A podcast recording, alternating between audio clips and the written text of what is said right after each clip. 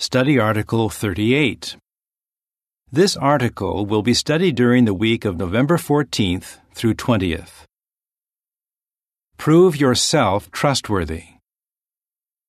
Theme text The trustworthy person keeps a confidence. Proverbs 11:13. Song 101 Working Together in Unity. Preview If we want others to trust us, we must first prove that we are trustworthy. In this article, we will review why trust is so important and what qualities will help us to be the kind of person others can trust. Paragraph 1. Question How can we recognize a trustworthy person? A trustworthy person strives to keep his promises and tells the truth. People know that they can depend on him. We want our brothers and sisters to feel that way about us. What can help us to earn their trust? Paragraph 2. Question How can we prove to be trustworthy? We cannot force others to trust us. Trust must be earned. It has been said that trust is like money. Earning it is hard, losing it is easy. Jehovah certainly has earned our trust.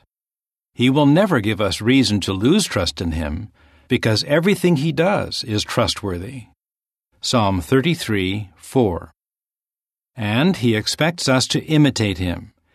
Let us consider some examples of Jehovah's servants who imitated their Heavenly Father and proved themselves to be trustworthy. We will also identify five qualities that will help us to be trustworthy. Learn from trustworthy servants of Jehovah. Paragraphs 3 and 4. Question How did the prophet Daniel prove to be trustworthy, and what should that move us to consider? The prophet Daniel set an excellent example of being trustworthy. Although he had been taken into captivity by the Babylonians, he soon earned a reputation as a man who could be trusted. His reputation grew when, with Jehovah's help, he interpreted the dreams of Babylonian King Nebuchadnezzar. On one occasion, Daniel had to tell the king that Jehovah was displeased with him, not the kind of message a king would want to hear. That took courage, for Nebuchadnezzar had a violent temper. Many years later, Daniel again proved to be trustworthy when he accurately interpreted a mysterious message that appeared on the palace wall in Babylon.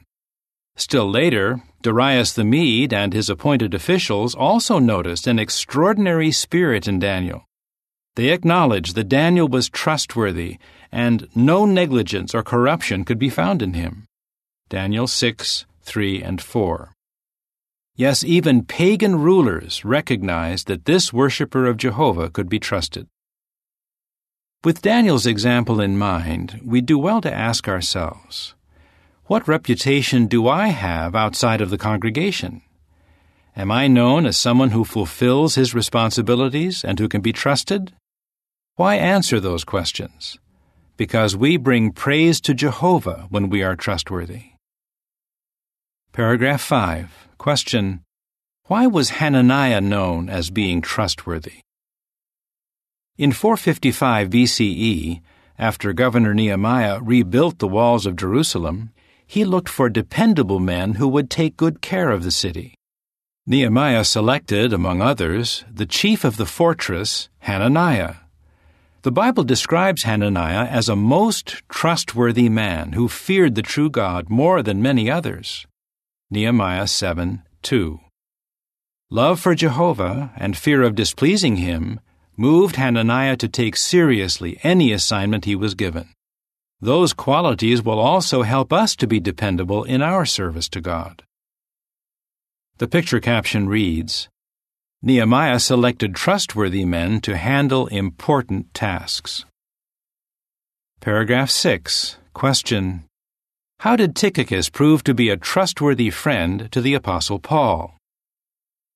Note the example of Tychicus, a trusted companion of the Apostle Paul. When Paul was under house arrest, he relied on Tychicus, describing him as a faithful minister. Paul trusted him not only to deliver letters to the brothers in Ephesus and Colossae, but also to encourage and comfort them. Tychicus reminds us of the faithful, reliable men who care for our spiritual needs today. Paragraph 7. Question.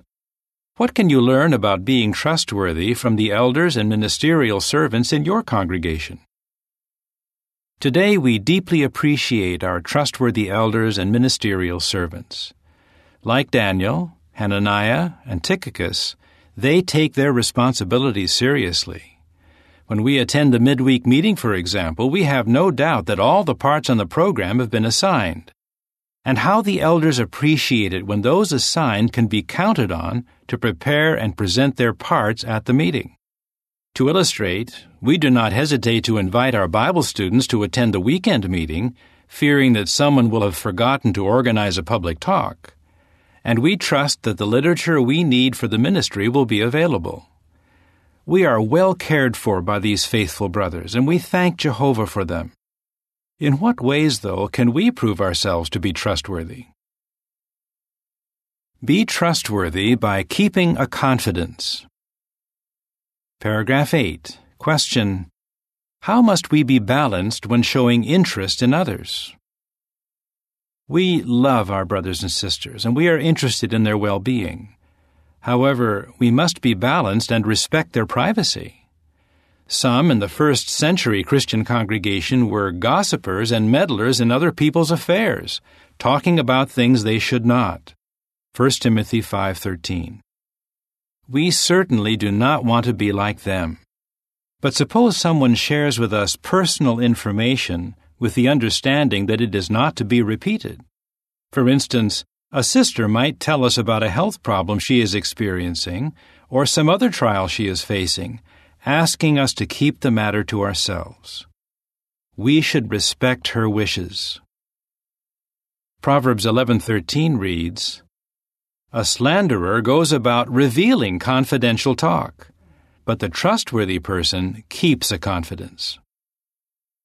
The footnote reads If we learn that someone in the congregation has become guilty of serious wrongdoing, we should urge him to seek help from the elders. If he does not do so, loyalty to Jehovah and to the Christian congregation should move us to report the matter to the spiritual shepherds. End of footnote. Now let us consider a number of other situations in which it is important that we keep a confidence. Paragraph 9. Question. How can family members prove that they are trustworthy? In the family. Each member of the family has a responsibility to keep sensitive, family matters private. For example, a Christian woman may have a habit that her husband finds amusing. Would he talk about it to others and thus cause her embarrassment? Of course not. He loves his wife and he would never want to do anything to hurt her. Teenagers want to be treated with a measure of respect. Parents do well to recognize this. They would not humiliate their children by revealing their mistakes to others.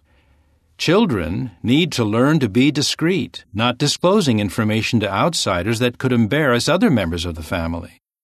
When each family member does his part to keep personal, family matters private, the family bond is strengthened. Paragraph 10. Question. What is involved in being a true friend? In our friendships. At one time or another, most of us feel the need to confide in a close friend. Sometimes that may be difficult. We may not be accustomed to revealing our innermost thoughts to anyone and we would be devastated if we learned later that our friend told others what we said. On the other hand, how we appreciate someone who can keep a confidence. He is a true friend. Proverbs 17:17 reads, A true friend shows love at all times and is a brother who is born for times of distress. Paragraph 11, question A. How do elders and their wives show that they are dependable? Question B.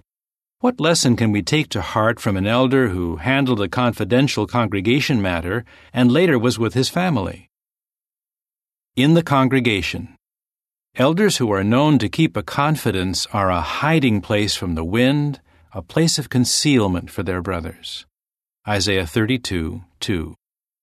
We know that we can talk freely to these men, certain that what we say to them will be kept confidential. We do not pressure them to tell us things that they should keep private. In addition, we appreciate our elders' wives because they do not try to pry information out of their husbands. Really, it is a blessing that an elder's wife is not told personal information about her brothers and sisters. One elder's wife commented, I am grateful that my husband keeps information confidential regarding those he meets on shepherding calls or those needing spiritual assistance, not even telling me their names. I appreciate not being burdened with issues I can do nothing about. I am able to interact naturally with all in the congregation, and I can trust that when I confide in my husband about my personal feelings or problems, these too will remain confidential. Of course, we all want to have the reputation of being trustworthy. What qualities will help us to achieve that goal? Let us consider five of them. The following is a description of the pictures being considered with paragraph 11. An elder does not reveal to his family a confidential matter that he had a share in handling. The picture caption reads Elders do not reveal confidential matters to their family members. Develop qualities that help you to be trustworthy. Paragraph 12. Question Why can we say that love is the foundation of trust? Give an example. Love is the foundation of trust. Jesus said that the two greatest commandments are to love Jehovah and to love our neighbor. Our love for Jehovah impels us to imitate his perfect example of trustworthiness. For instance, love for our brothers and sisters moves us to keep their personal matters private. We would never want to reveal something that could cause them harm, embarrassment, or pain. Paragraph 13. Question. In what way does humility help us to be trustworthy? Humility will help us to be trustworthy. A Christian who is humble does not try to impress others by being the first to reveal a matter. He does not exaggerate his own importance by suggesting that he is aware of information that he is not allowed to reveal.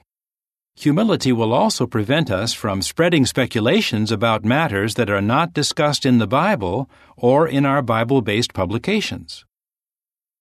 Paragraph 14. Question How does discernment help us to be trustworthy? Discernment will help a Christian to distinguish between a time to be silent and a time to speak. Ecclesiastes 3 7. Speech is silver, but silence is golden, is a common expression in some cultures. In other words, there are times when it is better to keep quiet than to speak. Appropriately, Proverbs 11:12 advises, "The man of true discernment remains silent." Consider an example. One experienced elder is often asked to help other congregations with their challenging problems. Commenting on this, a fellow elder said, he is always careful never to share sensitive information about other congregations. The elder's discernment has earned him the respect of the brothers with whom he serves on the body of elders. They are certain that he will not reveal their confidential matters to others. Paragraph 15. Give an example that shows how being honest can win the trust of others. Honesty is another element of trust. We trust an honest person because we know that he will always speak the truth. For instance, suppose you want to improve your teaching ability. So you ask someone to listen to your talk and offer helpful suggestions on how you can improve. Whom would you trust to give you honest feedback? Would it be someone who tells you what you want to hear, or someone who kindly tells you the truth? The answer is obvious. The Bible says, Open reproof is better than concealed love. The wounds inflicted by a friend are faithful. Proverbs 27 5 and 6. Although difficult to hear at first, a friend's honest comments are what will benefit us in the long run. Paragraph 16. Question. How does Proverbs 10:19 highlight the need for self-control? Self control is indispensable if we are to gain the trust of others.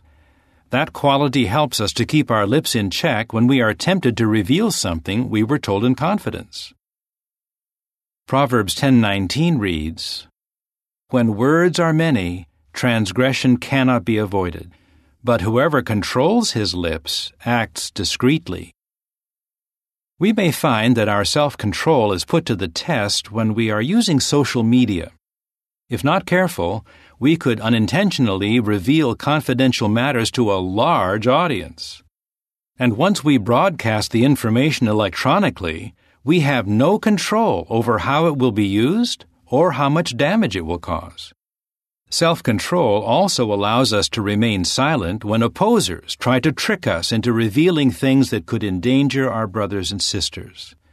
This might occur when we are being interrogated by the police in a land where our work is banned or restricted. We can apply the principle to guard our mouth with a muzzle in these and other situations as well. Psalm 39 1. Whether we are dealing with our family, our friends, our brothers and sisters, or anyone else, we need to be trustworthy. And to be trustworthy, we need self control. Paragraph 17. Question. How can we contribute to the spirit of trust in our congregation? How thankful we are that Jehovah has drawn us to a brotherhood made up of people who are loving and trustworthy. We all have a responsibility to earn the trust of our brothers and sisters. As we individually work at showing love, humility, discernment, honesty, and self control, we contribute to a spirit of trust in our congregation. Building trust is an ongoing process. May we imitate our God Jehovah and keep proving that we are trustworthy. How would you answer? What do we learn from Bible examples of trustworthiness? In what situations can you show that you are trustworthy? What qualities will help us to be trustworthy? Song 123 Loyally Submitting to Theocratic Order. End of article.